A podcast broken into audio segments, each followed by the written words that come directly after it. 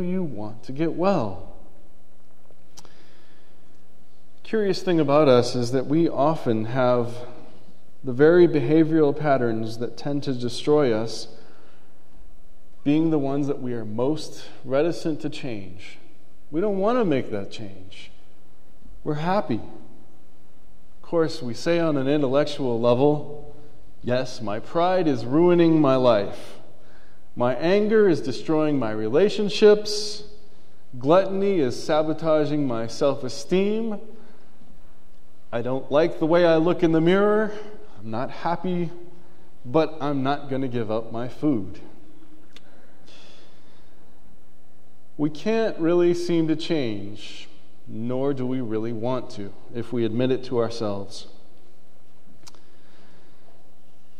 Today, I want to challenge you to honestly confront the question of whether or not you want freedom from spiritual disabilities.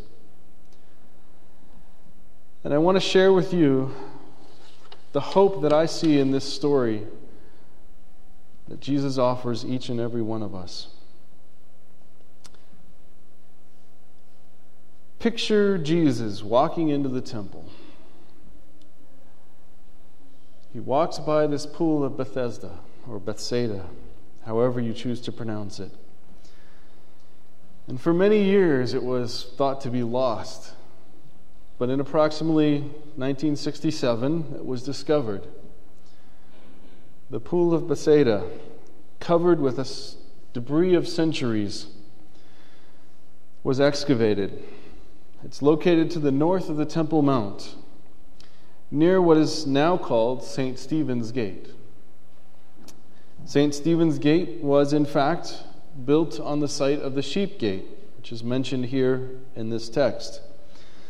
And there were five porches covered with colonnades or porticos. It means they had a roof over the top of them to shade the people that were laying on those porches. And in Jesus' time, it was the habit of people to come during the time of feasts and lay there under the porches, waiting for the pool to rise and jump in, hoping for a healing miracle. If you have a Bible other than the King James Version, you'll notice that verse 4 is not included or it might be a footnote down at the bottom of the text somewhere.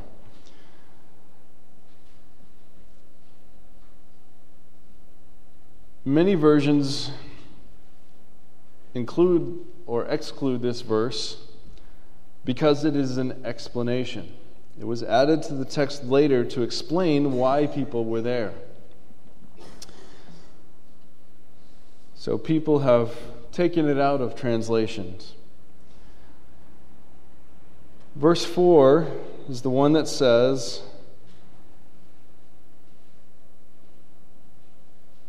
first into the pool after each disturbance would be cured of whatever disease he had.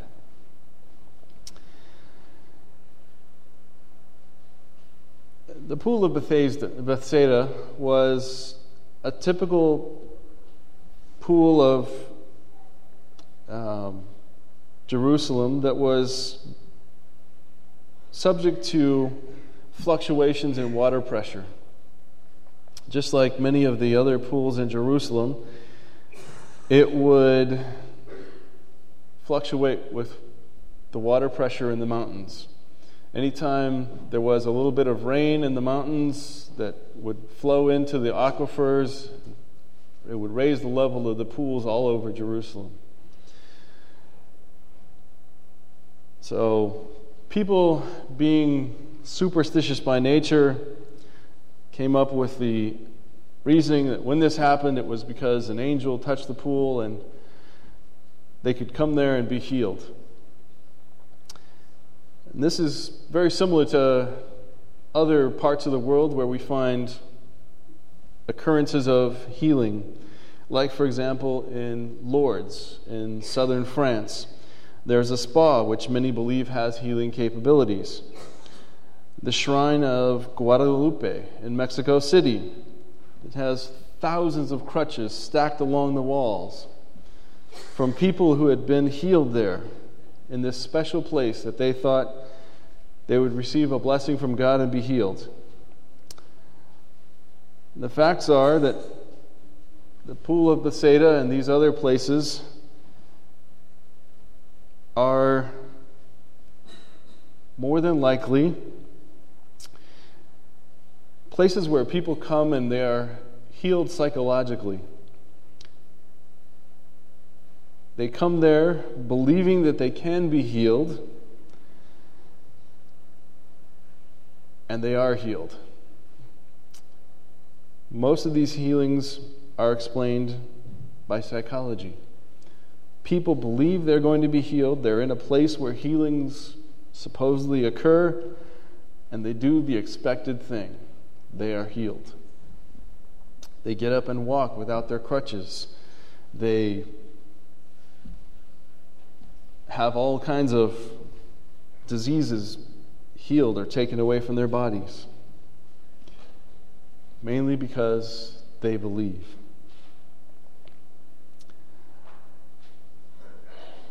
The Pool of Bethsaida had established a reputation as a place where people could come and be healed. And this man had been coming there for 38 years. Every time there was a feast in Jerusalem, he would get his friends to bring him down to the pool, and he would lay there. When I was younger, I used to think that this man had laid there for 38 years. But then I went back and actually read the verse a little more carefully. And if you'll read with me, verse 5 one who was there had been an invalid for 38 years. It doesn't say that he had laid there for 38 years. It says that he had been an invalid for 38 years.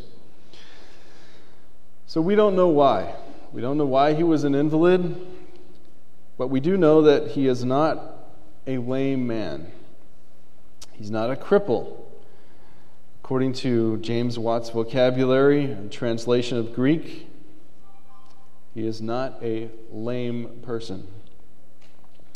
He is weak, he is feeble, he is unable to stand, but he is not paralyzed. He just can't get up on his own. How many people do you know who suffer from a disease that might be similar? Maybe it's tuberculosis or Creutzfeldt's Jacob's disease or multiple sclerosis. There are many diseases that it might have been. Whatever disease it was, it made him unable to walk for 38 years. And there was a crowd of people around him. He wasn't the only one laying there. So, why did Jesus pick this guy out of the crowd? Have you ever thought about it? Why didn't Jesus just say, Hey, all you people, be healed. Get up, go home. Let's clear this place out. Why did he pick one man out of the crowd that day?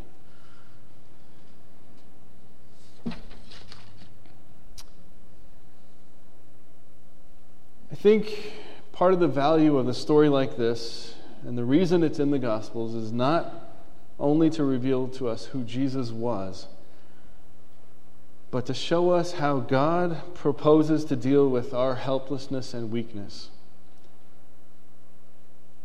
Undoubtedly, this man was in a helpless condition, and Jesus saw that, and that may be what drew him in to this one person.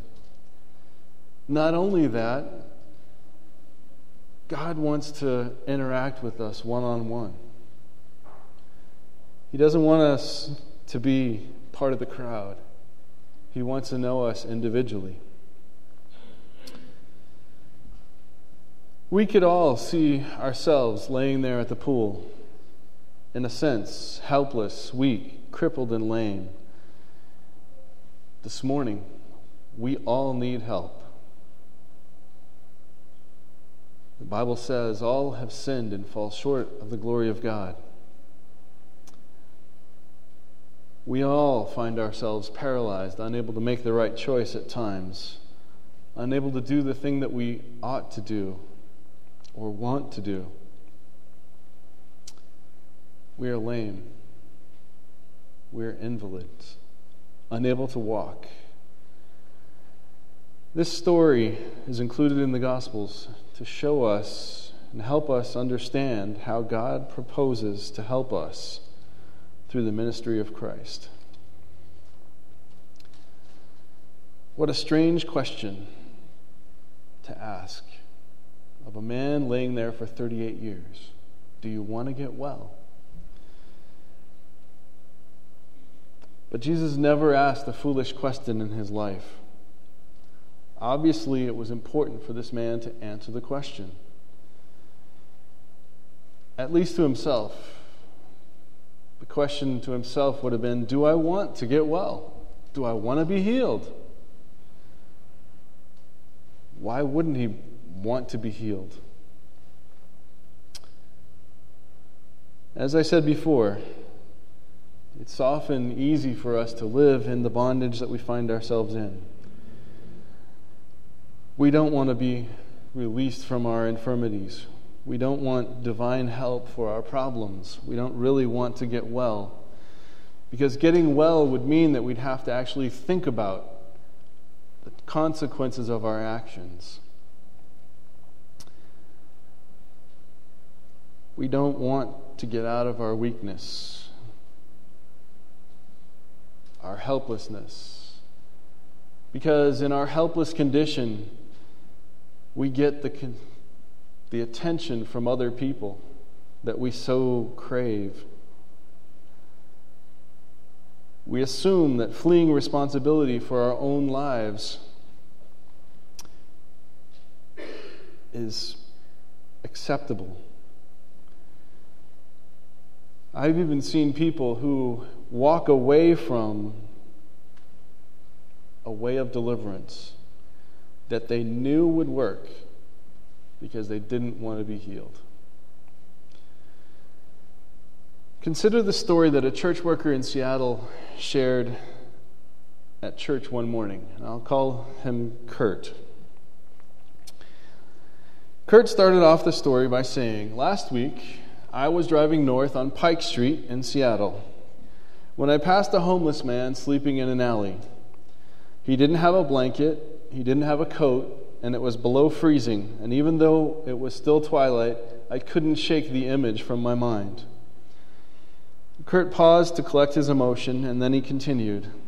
I worried he might freeze to death, so I did a U turn and went back to the alley. I got out of my car, and then I introduced myself, and I learned that his name was Ray. I told him to come home and live with me until he could get back on his feet again, or at least until the weather got warmer. Kurt went on to tell how Ray enjoyed a hot shower, a big meal, a warm bed, and a key to the house with an invitation to stay as long as he wanted. The irony of the story is that Ray stayed for only two days, and then he disappeared. He left a note scribbled on a crumpled paper sack on the kitchen table. The note read, Thanks, but I prefer to live on the streets. How could this be? Ray scored the jackpot. All of his needs were cared for. He had a warm house. He could take a shower anytime he wanted to. He had plenty of food. What Kurt didn't tell you was that there was no alcohol in his house. He didn't permit anyone to bring alcohol into his house. And Ray could not live without his alcohol, alcohol to numb his thoughts. He could not face being sober. So he said, Thanks, but I prefer to live on the streets. Ray preferred to live the life of a homeless drunk because it allowed him to drown his thoughts with alcohol. And before you criticize Ray, think about choices you make, choices we make. And how many people we know that prefer to live in squalor versus having freedom. In some areas of life, we'd rather be homeless than to accept the provision that Jesus makes available to us. Some perhaps may not have reached the place this man by the pool had reached. We are not helpless enough yet. We are not ready to give up human efforts to solve our problems. We're not ready to admit that we cannot make it on our own. We're still determined to get into the water when it is troubled. And for those that are in that condition, Jesus can do nothing for us. Jesus taught us how to live the optimum life, that is, the life of the kingdom, on earth as it is in heaven. And yet, how many of us disregard his teaching? Given our human propensity for sin over freedom, Jesus asked the man by the pool, Do you want to get well? After all, not everyone truly wants to get healed. If there are some of you who can identify with this man, and the Lord is saying to you as we go through this account, Do you want to be healed? You have to answer that question. And if you say in your mind, no, not yet, or no, I don't, then I have nothing more that I can share with you today. You might as well turn off your mind and go to sleep in the pew, or get up and walk out now. Because if you're not willing to say, Yes, I want to be healed, there's nothing here for you. Jesus will not force you to be healed. Unless you're willing to say, I am helpless, I can't do it myself, there's nothing here for you.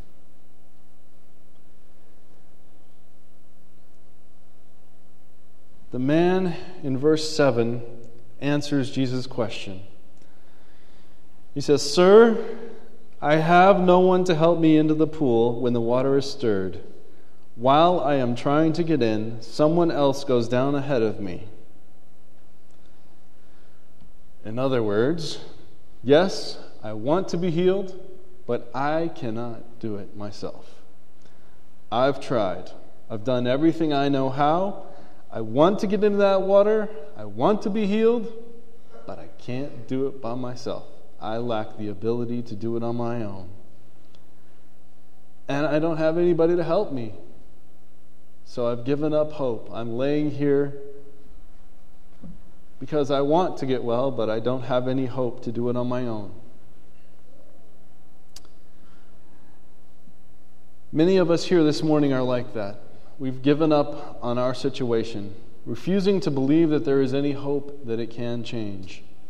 We see no way from a human viewpoint, so we've resigned ourselves to being weak, faltering Christians for the rest of our lives. We'll stumble along, sort of being Christians, limping along with our crutches, not wanting to get well.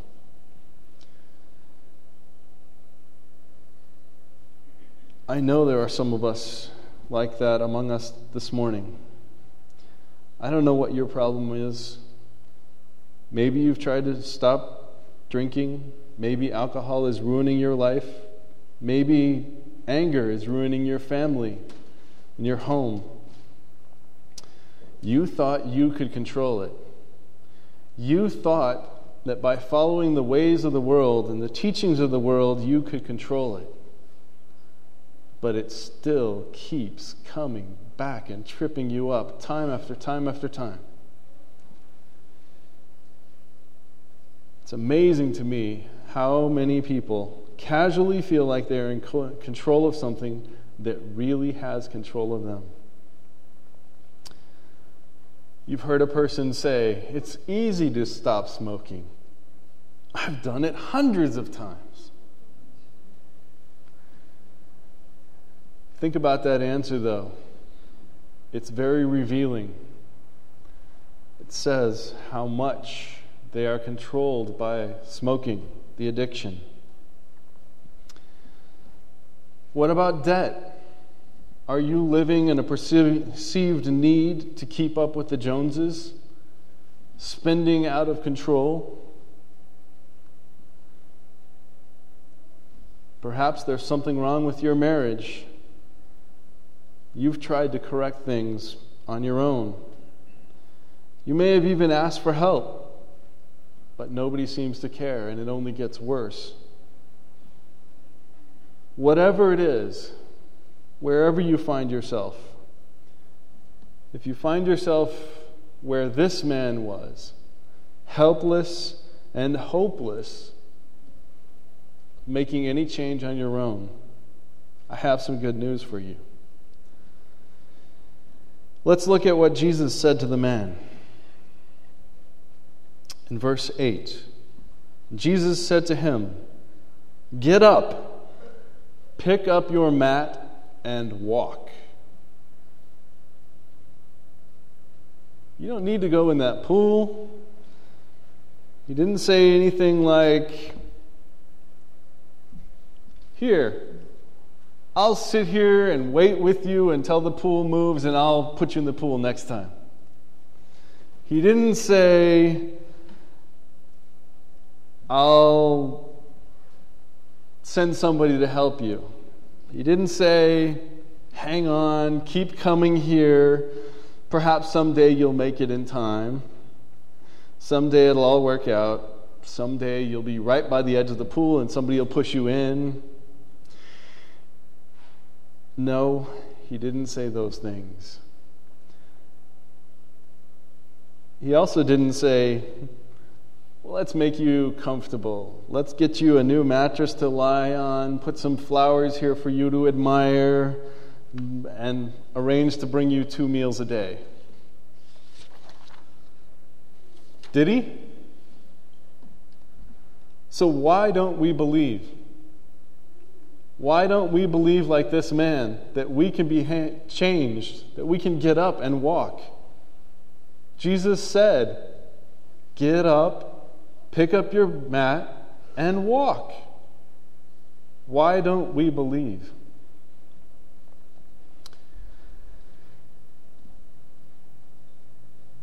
There's a couple of things to notice here before we move on. First, he asks him to do something that is impossible. Second, he removes all possibility of relapse. And third, he expects continued success. All these three things are involved when Jesus says, Get up, pick up your mat, and walk. You're going to do something impossible. You haven't done this for 38 years. Your muscles don't work. They have had no training. There's no possible way that you can do this on your own, but you're going to do it.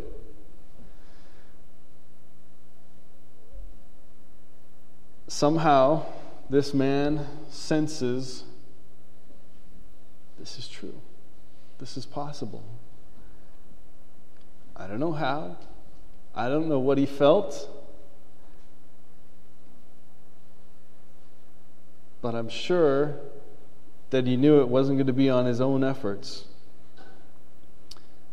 It was his faith in Jesus that allowed him to do it. He said, I, I know that he said I can do it. I'm going to trust him and I'm going to do it. This man is going to help me. I've got to decide to do what he tells me to do. And this is a critical clue that many of us miss when we're looking for help from God. There is always something that God tells us to do, to act on, to believe. This is a word of action. Jesus doesn't say, try to build up your faith in your mind.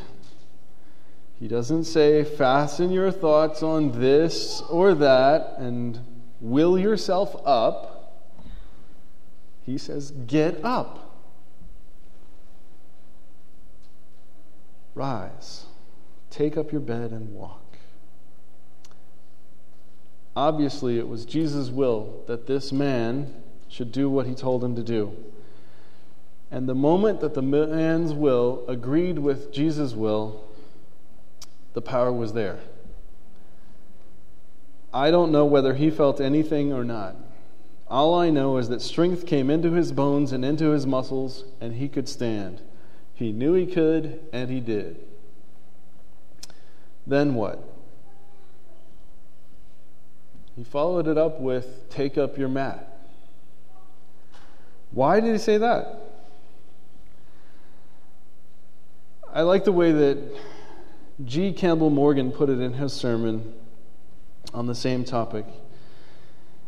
He said, In order to make no provision for a relapse, the man might have said to himself, I'm healed today, but I'd better leave my bed here.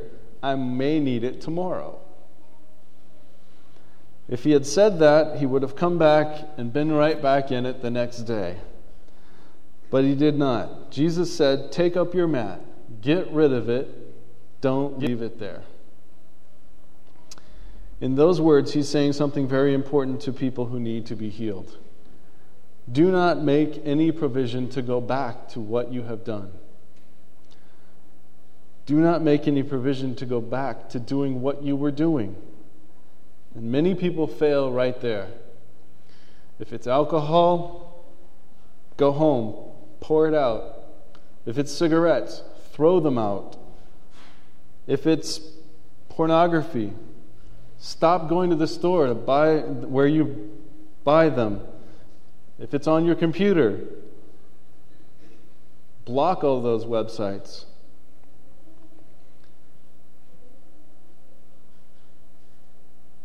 If it's friends who have been luring you back into evil, change your friends.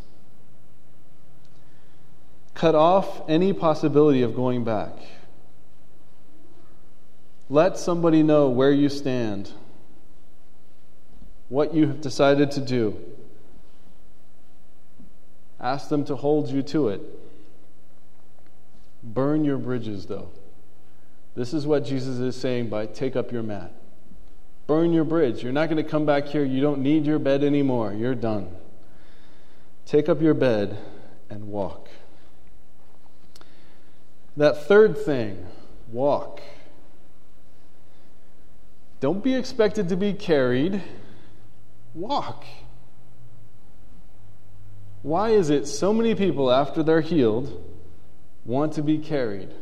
wheeled around in a wheelchair. They expect someone to gather around them and keep them going. A common area of failure. But who gives us power?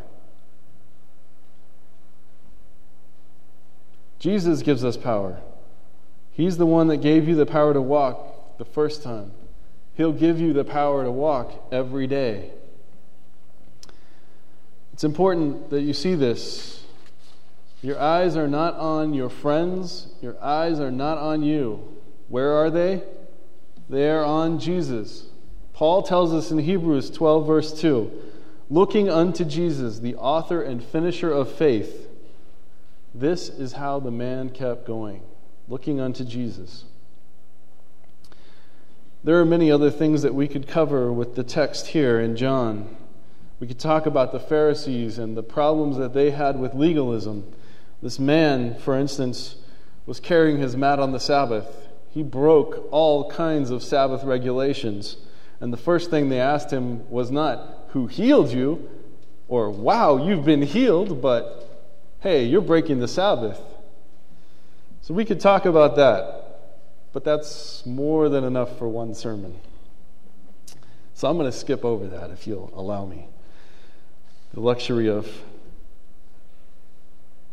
getting to the point on what we need to focus on today. And that is that Jesus had one more thing to say to this man. If you'll skip down with me to verse 13 and 14. The man who was healed had no idea who it was, for Jesus had slipped away into the crowd that was there. Jesus disappeared.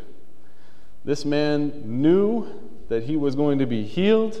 He picked up his mat and he walked, and Jesus disappeared into the crowd. Immediately, the man got in trouble with the Pharisees over the Sabbath. But right after that, he went to the temple. Why did he go to the temple? Why did Jesus know that he would find him at the temple? This man was a Jew, and he lived faithfully according to Levitical law, which said that when you are healed, you need to go to the temple and offer something. You need to offer a thank offering. You need to thank God for healing.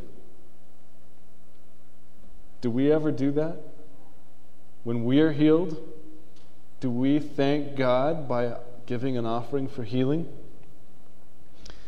Jesus knew that this man would be in the temple, and so he found him there. And when he found him, he said, See, you are well again. Stop sinning, or something worse may happen to you.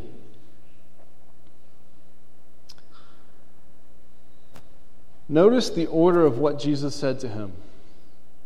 It's important. He didn't say, Sin no more. If you do, you will lose your healing. No, he said, See, you are made whole. Now stop sinning.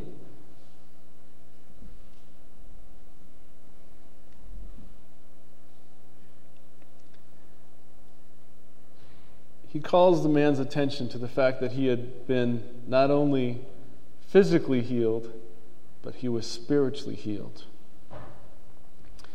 He was cleansed, a new man.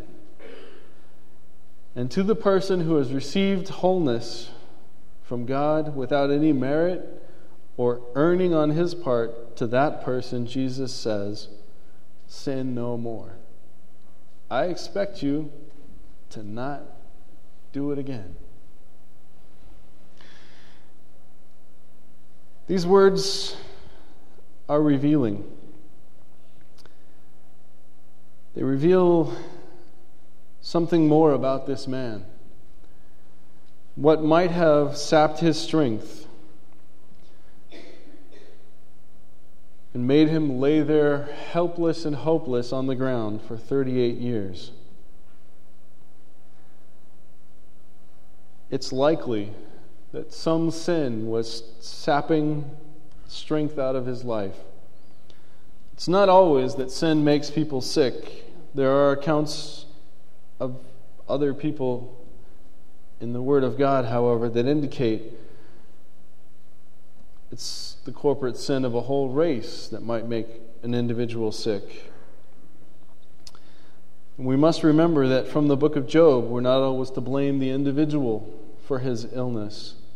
But sometimes, and I think there is a strong possibility in this case from what Jesus says, that this person had been doing some sin. I think we as individuals will know if our sin is causing an illness in our life, if we know that we are sinning. We don't know what kind of sin this man had been committing. Perhaps it was a bitter spirit towards someone else. Perhaps it was a sin that he kept committing over and over. Whatever it was, there are numbers of sins that could sap all the energy and vitality out of life and turn a person into an invalid.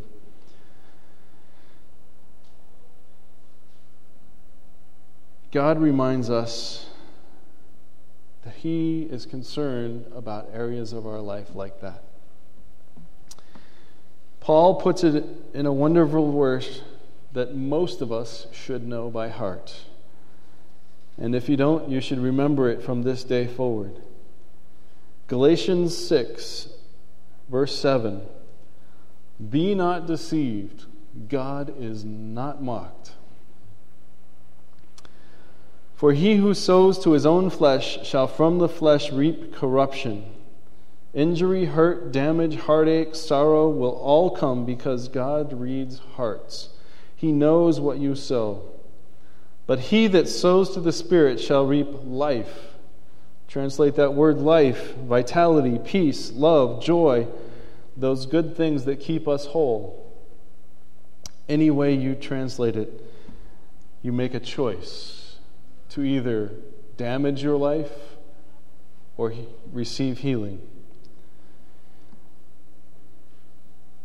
Here, Jesus raises a lamp of warning.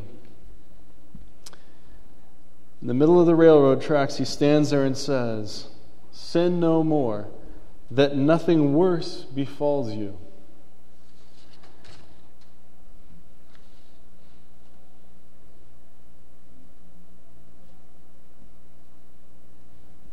He then goes on to explain why he broke the Sabbath tradition and healed the man. He said, My Father is always at work to this very day and I too am working in John 5 17. Jesus is saying to the Pharisees, You go back to Moses and to all that the rabbis have added to his laws, to your 39 interpretations of ways in which to break the Sabbath by carrying something. But I go back further than that. I go back all the way to God at the very beginning. And God is at work God is doing this. The merciful and compassionate God has found this man. He is working, and I, Jesus Christ, am his instrument. That is why I am doing this. This is one of the most profound statements in the Gospel of John. The secret of meaning in any life is finding out what God is doing and working with Him, becoming an instrument of the moving God throughout history. What Jesus has said is true for us today. God is working in the 21st century. He is working in international events. He is working in the pressures and problems that come to each of us. He is working in the very circumstance in which you find yourself today. What you need to know what you need to find out is where is God moving in your life?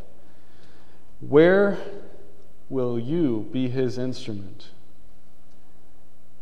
The only thing that lasts, the only thing that gives significance to life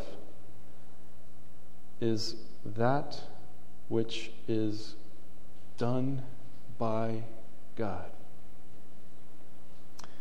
Only God's work will last. Nothing that we as men do will last. It will all fall away to nothingness. Nebuchadnezzar is a great example of what happens when we as men take it upon ourselves, believing that we can do it. Babylon today is where? Destroyed, burned, covered over by many, many centuries of dust. But what God does, that will last. Lest you think that Ray's story or the story of the ailing man is any different than yours or mine, I remind you that we are all sinners. It is only by God's miracle of mercy that we can find forgiveness and freedom from our sins. All we have to do is acknowledge His grace, accept His gift, and arise to walk with God. I'm going to close with this question that Jesus asks each one of us today. In some area of your life, do you want to be free? If you say yes, he will say, Stand up, take up your bed, and walk. Let's bow our heads. Father in heaven, this morning we have sensed that there is something here like a great multitude lying by the pool of Bethsaida, waiting to be healed, trying various ways and means, hoping that somebody will help. We have not yet listened to the wonderful voice that says to us in our inner heart, Rise, take up your bed, and walk. We ask that you would come today and grant that we would have the faith to do so. We pray in Jesus' name.